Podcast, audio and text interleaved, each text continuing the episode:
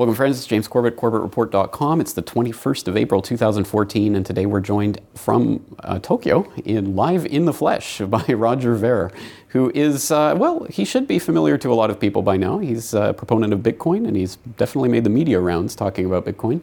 And uh, Roger, what's the, uh, what's the best website for people to reach you at? Uh, RogerVer.com, R O G E R V E R. Excellent. Well, it is your first time on CorbettReport.com, so let's talk a little bit about yourself and your background. Uh, who are you? Where did you come from? Why are you here? Yeah, uh, I was born and raised in uh, Silicon Valley, California. Um, been in Tokyo for eight years next month. Um, I've been involved in Bitcoin related things over three years now. Um, I started a previous business and uh, about 15 years ago when I found Bitcoin. I poured all the resources that I had accumulated from my previous business into Bitcoin and Bitcoin related startups and have invested in over a dozen different Bitcoin startups now and been working on Bitcoin things full time for over three years. So definitely you got into Bitcoin mania in a big way, but uh, but as you say, you're from Silicon Valley, so I guess it's in your blood to just be involved with uh, with computers and technology. Um, how much did that influence your uh, your reception of Bitcoin when you first came across it?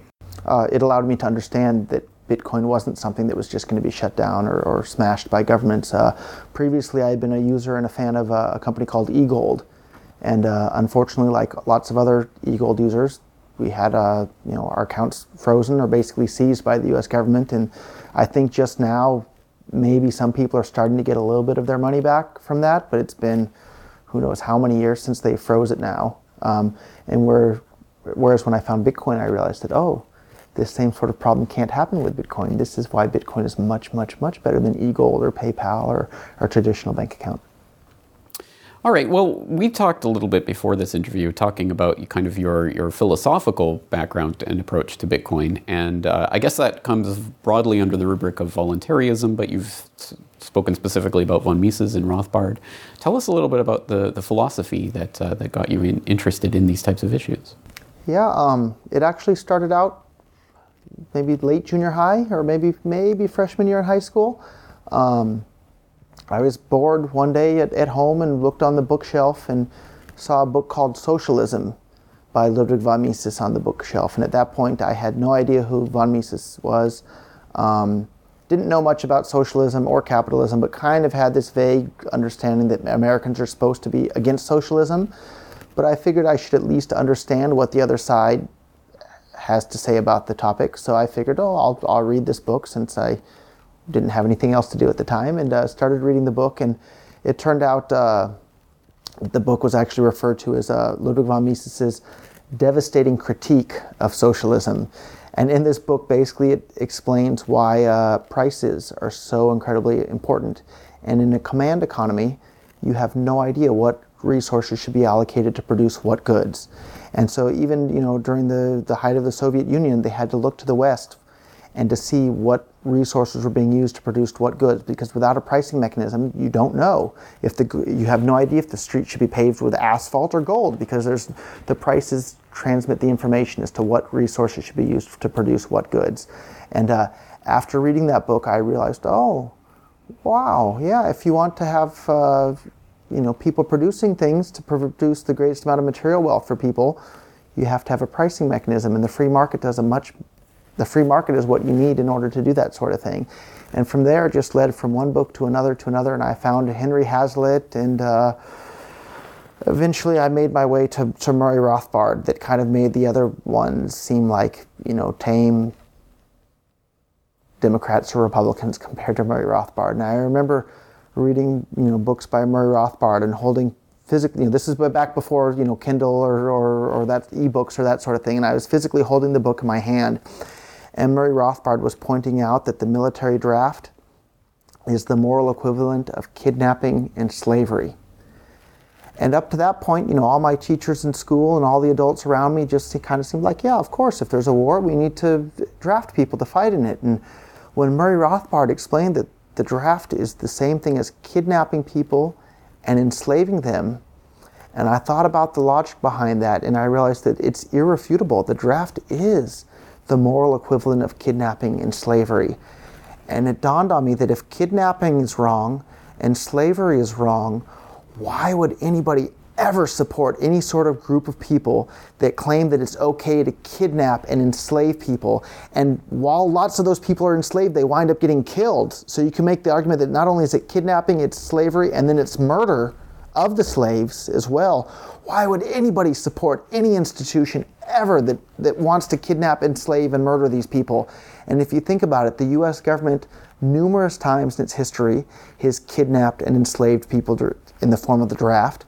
Lots of countries today are still doing the exact same thing. South Korea, Israel, all sorts of other countries around the world have this mandatory military service. That's kidnapping and slavery. Granted, it's only for a limited time, but sure, I don't want to be kidnapped for just a few years. It's not as bad as my entire life, but I don't think anybody wants to be kidnapped or enslaved. And yeah, North Korea is a lot worse than, uh, than South Korea, the, the people calling themselves the governments there, but kidnapping and enslaving anybody for any period of time is wrong. So why would I support the South Korean government or the North Korean government? I want nothing to do with any group of pers- people anywhere in the entire world that thinks that it's okay to kidnap and enslave others. And that was kind of the real turning point in my view of the world and what governments are and what they're all about. And after that, I realized I can't support them with anything they do. And then Murray Rothbard pointed out that taxation is also it's the moral equivalent of theft. If you're telling somebody you're going to pay money for something that you don't necessarily want to pay for, and if you don't pay for it, we're going to lock you in a cage. And if you resist going to that cage, we're going to send men with guns to your house to put you in that cage. And if you resist the men with guns, ultimately we'll kill you over it. I can't support anybody that thinks that that sort of thing is okay. I can't support any politician or any bureaucrat or any government official that thinks that it's okay to issue death threats to anybody, even if what you're going to use the money for is to feed starving children in Ethiopia, you should ask people, hey, maybe you should donate some money to do that rather than threaten them with guns saying you're going to pay to help those kids. Um, and once, once your bubble is popped as to how you see the rest of the world, there's, there's no turning back. And, uh, you know, here I am today. I, I don't have any qualms about saying I don't support any state anywhere on the entire planet. I think all human interaction should be on a voluntary basis. And that's how almost everybody lives their day to day life with their day to day interaction with other people. Uh, and for some reason, they get confused and make this exception. For when it comes to government, it's okay to threaten people with violence. But for every other business on the planet, they only ask their customers to, to buy their product. But governments say, you must buy our product, and if you don't, we're going to kill you. And that's not okay. And that's why I like to consider myself a voluntaryist today. Well, that's that's a pretty powerful story, and I think it's one that people who are, are, are voluntaryists can relate to. I think everyone has that bubble pop moment or the coin drop moment or whatever you, you want to frame it, um, where the argument that you may have heard before but you've never really considered, you suddenly consider in a new light and it just becomes eh, so apparent to you, you can't believe you didn't see it before. What do you think makes for that, that, that moment or that changeover? Some people react to that and some people really uh, take it on. Other people will just never allow that type of argument to, to sink in. Yeah, I, I think for me, to be honest, it was studying the, the economic side of things and the utilitarian argument. So, like mo- anybody who's read von Mises, his arguments are from the utilitarian side. And the utilitarian arguments in favor of, of the free market are incredibly strong. and, and in practice as well, it's very clear. In East Germany versus West Germany, you have the same you know, ethnic culture, the same you know, natural resources, and just two different forms of government. In West Germany, before the wall came down, you had them producing you know, BMWs and Mercedes and Porsches, and people had a very good standard of living. In East Germany, you have nothing except for a big giant wall that's been built to prevent people from escaping because things are so horrible there. So, in theory and in practice, the free market leads to a higher standard of living. And I read all these utilitarian arguments in favor of freedom and, and was really, really thoroughly convinced by them. And once I had been convinced on the utilitarian arguments, it wasn't until that had happened that the moral arguments in favor of freedom just seemed so much more powerful and so much clearer for me. And I think it's it just makes you feel so much more convinced when you see that the moral and the practical line up and are just almost perfectly in sync with what's practical and what's moral are right there and lead to the best outcome in just about every situation, just about every time. And it makes you just feel so much more confident advocating those things when you can understand the utilitarian arguments are perfectly in line with, with, with the moral arguments in almost every instance. Uh, and for me, I think I had to understand the utilitarian and the economic arguments in favor of freedom before I could fully appreciate the moral arguments. And today, the moral arguments speak so much more powerfully to me. I don't use violence on peaceful people. That shouldn't be something that's very difficult to understand. If there's somebody that you want to do something, ask them to do that don't point a gun at them and tell them that you're going to lock them in a cage if they don't do it. I mean, that should just be common sense to just about everybody, and we shouldn't make exceptions to that rule when it comes to groups of people wearing costumes and badges calling themselves a state. But most people use the it's human nature. Uh, humans can't be relied on to, to police themselves or, or that type of thing. We need that type of central authority. What, what do you say to that? If human beings can't be trusted, uh, all the more reason not to centralize that sort of power in human beings organized into an entity calling themselves the state.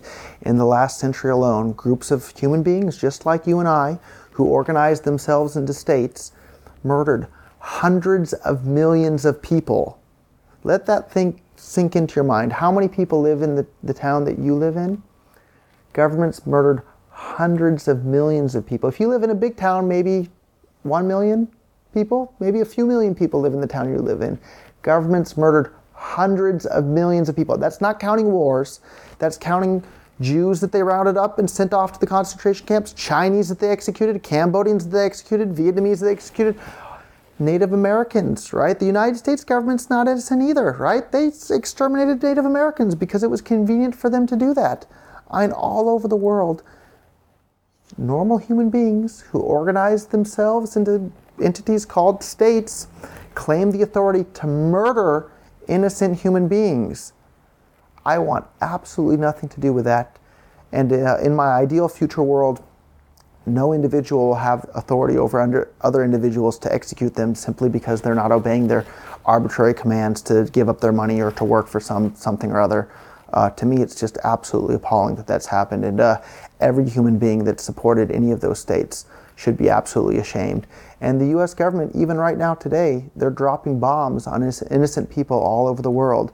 Anybody that's in front of their computer right now, spend a moment and go over to YouTube and Google Madeleine Albright, Iraqi, Iraqi children. And there's an interview with her on 60 Minutes where uh, the interviewer asks her, you know, there's reports that the United States sanctions have caused the deaths of over half a million Iraqi children. And Madeleine Albright sits there with a straight face and she goes, Oh, that's a difficult question, but I think it's worth it. So think about what she's saying. She's saying that she thinks it's worth murdering, murdering a hundred, half a million Iraqi children. And think to yourself, if you're you know, watching this from the United States or wherever else, as an adult, how much say do you have in the United States policy? Almost none. And so in, in Iraq, how much say do you think an adult has in what the Iraqi government's policy is? Probably even less than you have. And these are half a million Iraqi children who have absolutely no say whatsoever in their government's policy, but the United States government murdered them because they didn't like what these people in power in the Iraqi government were doing. And that is absolutely disgusting. And anybody that supports any sort of institution that thinks it's okay to murder half a million children should be absolutely ashamed. Obama should be ashamed, Bush should be ashamed, and every president before them should be ashamed as well. And anybody who supported them in any way should be ashamed. And it's just appalling to me. And I look forward to the day when people realize that, oh my God, this is craziness. We should have nothing to do with any of that at all. And I think more and more people are starting to see that, um, but we still have a long, long, long way to go. And the people that have seen that, they shouldn't be quiet and just think that they're the only ones. They need to speak out and say that this is madness, this needs to stop. We shouldn't support people that are going around the world murdering innocent people. Murder is wrong. Don't support it verbally, don't support it mentally, and don't support it financially either. And uh, that's one of the things that has me so excited about Bitcoin is it gives everybody the ability to opt out of this system of central banks in which they're able to just fund murder and this war machine that's murdering people all around the world. With Bitcoin, people have the ability to say, no, you don't have my consent, and I'm not going to participate. And that's why I'm so excited about Bitcoin as well. Well, it's a, it's a very forceful argument, and I would venture to say there's almost no one in the audience who would disagree with that principle that we shouldn't be murdering children just because we dislike a government. There will be psychopaths who do support that, but but the vast majority of people are on your side, and yet the vast majority of people don't see it in that way. They still see it as a question of, well, government, yes, it does bad things. That's why we have to engage with it more and steer it in the direction that we want, and we have to vote for the right candidate. Uh, why is it not? Why is that not a, a potential solution to these problems? Sometimes you'll hear people say that the ends justify the means. I think those people don't realize that the ends are the means. So whatever means you use to try to achieve some ends, that's what you wind up with. So if you if you're going around and kidnapping and enslaving people to try and wind up with some good ends, you don't. What you wind up with, the ends that you wind up with is kidnapping and slavery and, and murder and theft and extortion and all these horrible things. So, um, uh, you know, an, another good way of summing it up is people say that there, there is no way to peace. Peace is the way. And uh, you know, you have to, or as Gandhi said, you have to be the change you want to see in the world. Don't use violence to try to reduce the amount of violence in the world. Don't use violence ever. Violence isn't the answer. Voluntary human interaction leads to the greatest happiness and the greatest material wealth and the best standard of living for everyone on the entire planet. And uh, if you if you disagree, use with somebody else's point of view, use persuasion rather than force or violence to, to persuade them to your point of view. Certainly don't don't point a gun in their face or use the men wearing costumes with badges calling themselves government agents to point guns at, those people. I think something that, that some people get hung up on is the idea that they're they're thinking that this is some sort of proposal to a utopia where murder will never happen or, or scams or that type of thing will never happen, as opposed to a, a, a difference in, in the system in which right now people believe there is an authority that has an actual right to do these things versus a potential uh, society where people don't acknowledge that right. And yes, it may happen, but it doesn't happen systemically. Is that an important distinction? And if so, how does that play out? Yeah, um, in a world without states, there will still be theft and murder and bad things. And but if you think about it, without a government to control, what could Hitler have done? What could Stalin have done? What could Mao have done? maybe they could have killed a half a dozen people before the rest of the people around them would have locked them in a cage or, or, or prevented them from doing that. But because they had control of this giant entity, they were able to murder hundreds of millions of people. And without states, that, that wouldn't be happening. So um, there's, there's another guy I, I really like uh, called Derek J, who has some interesting YouTube videos. And he comments in one of them. He says, if Starbucks used some of their money to drop bombs, I wouldn't shop there. So why would I support the American empire? And I think that's true. If, if an organization is doing bad things, don't support it. And if you look around the world, lots of people are afraid of corporations, but they're not dropping bombs on people directly. Maybe they, they lobby governments to go and you know tax people and fund them and that sort of thing, but I've never heard of Walmart or Starbucks or you know any of these people dropping bombs directly on, on other people. Um, so I think we have a whole lot more to be afraid of of states than, than corporations. And it's also important to keep in mind that corporations are creations of, of states as well. Without the, the states, maybe corporations wouldn't exist, and certainly not in the same sense that they, that they do today. That's a very good point. Well, let's let's move this to a slightly more positive territory. Um, talking about technology and how it can actually enable that. Uh, let me put a proposition on the table and see what you think about it. Um, technology enables the development of the idea of human freedom technology enables the development of the idea of human freedom? Yeah. Um, if it wasn't for the internet, I think we'd have way less libertarians or voluntaryists running around today. Um, it's amazing to see just how many incredibly powerful videos there are on YouTube or different websites advocating different things. Um, if anybody hasn't seen them, there's a whole bunch of wonderful videos by a guy named Larken Rose on YouTube. And his videos, I, I was already a voluntaryist when I discovered his videos, but I watched some of his videos and I realized, wow, I was still uh, harboring a lot of these crazy ideas in my mind and belief in you know authority that's not real. And one of the things that he said, he said, people getting together and writing down words on a piece of paper and calling it a law, it doesn't alter morality in any way.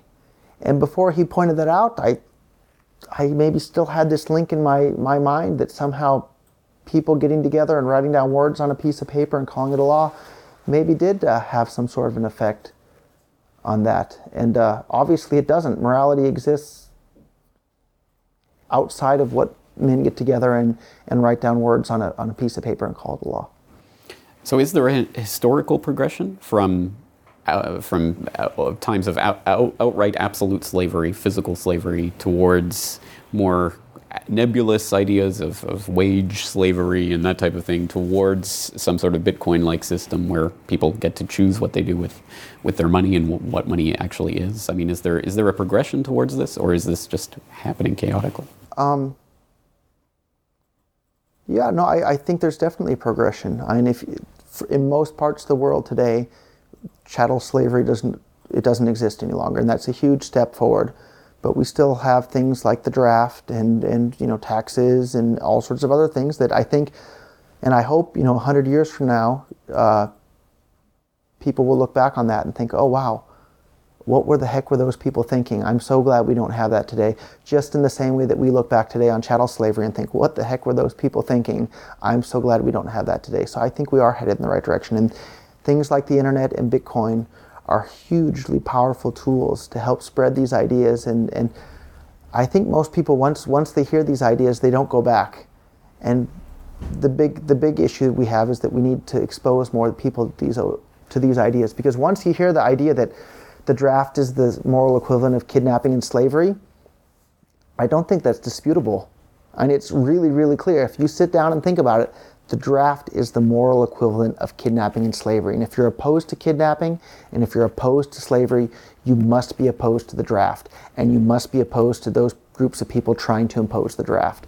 And, uh, but I think most people have never even heard the idea that the draft is the moral equivalent of kidnapping and slavery. So hopefully, more websites like yours can help spread those ideas and more and more people can uh, speak out about those sorts of things. I certainly hope so. But unfortunately, of course, there will be the people who argue that well, yes, of course, it, a, a, draft is, is, is like slavery. That's why we got rid of it, and we have a volunteer army, which amounts to the same thing because it's people who are in economically deprived circumstances who are signing up for the promise of, of, of pensions or, or, or, uh, university or whatever. Um, and, and they make the economic, systemic economic argument that it's the, the system of the economy itself that forces people into it rather than people pointing a gun at your head saying to do it and saying, well, it amounts to the same thing. I think it's important to distinguish being coerced by actual men with guns, being coerced by nature. And the economic system that we have today is definitely influenced a huge amount by the state, but the economic reality is that people need to work in order to be able to eat. And if you're alone in the woods, you're not being coerced by nature with the fact that you don't have food. That's just the reality of existence. But uh, everybody would have a much, much, much higher standard of living, and I don't think many people would feel compelled to join the armed services if we had a, a, freer economy in which people were able to keep most of what they earn and reinvest it in businesses that they that actually produce wealth, rather than spending all this money on on this war machine that drops bombs on people and buildings around the world and destroys wealth rather than creates it. All right. So, do you want to end with a big philosophical question, or talk more about Bitcoin? I think they'll both wind up being tied together. So let's well, the big philosophical question, um, which has actually just escaped me. I had, um, what, what were we just talking about? Um, being coerced by nature. Versus. Being coerced by nature, right? Um, what was the? I had a great question. Ah, yes. Okay. Yes. Yes. Okay. What is property, and how does it come into existence?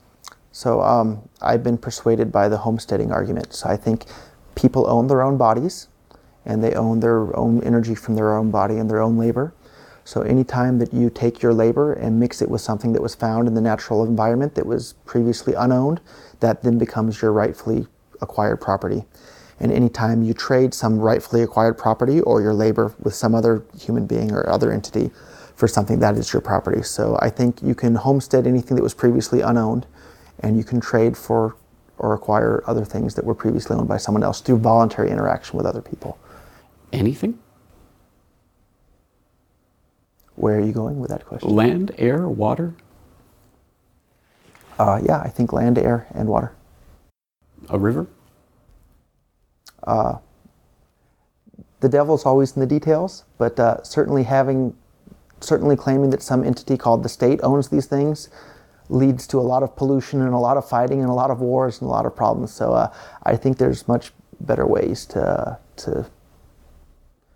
Is it possible that there are classes of objects that no one owns or can own? Yeah, I, I definitely think that there are um, such as ideas. Um, I don't think somebody can own an idea.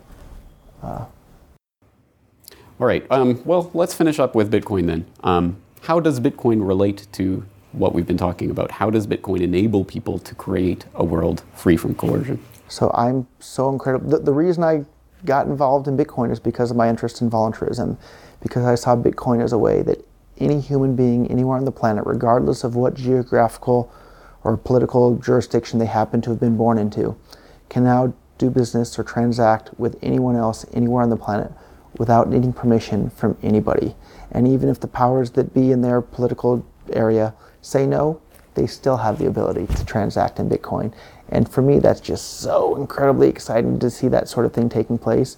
And all around the world, most governments fund what they're doing a little bit through direct taxation, but mostly through inflation. And because Bitcoin has a hard, limited supply, governments are no longer going to be able to fund what they're doing through inflation if the world is using Bitcoin. So I'm working hard every single day to spread Bitcoin to the, the biggest number of people everywhere. And all these people that are opposed to what states are doing, right now, today, you have an option. Start using Bitcoin, stop using dollars, euros, or yen.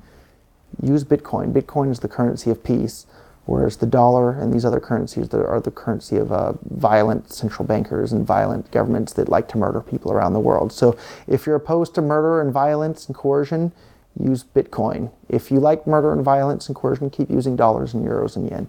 You're exactly right. These pieces of paper are covered, drenched in blood, and uh, until people start really understanding that, I don't think they'll they'll have an appreciation for why we need to to switch to a such system like this. So once again, direct people to any resources you'd like, your website, any other websites about Bitcoin. Yeah, uh, Bitcoin.org is a great way to to get started in learning about Bitcoin, but keep your bitcoins in a wallet in which you control. Don't store your bitcoins with some other third-party service that's holding your Bitcoin private keys.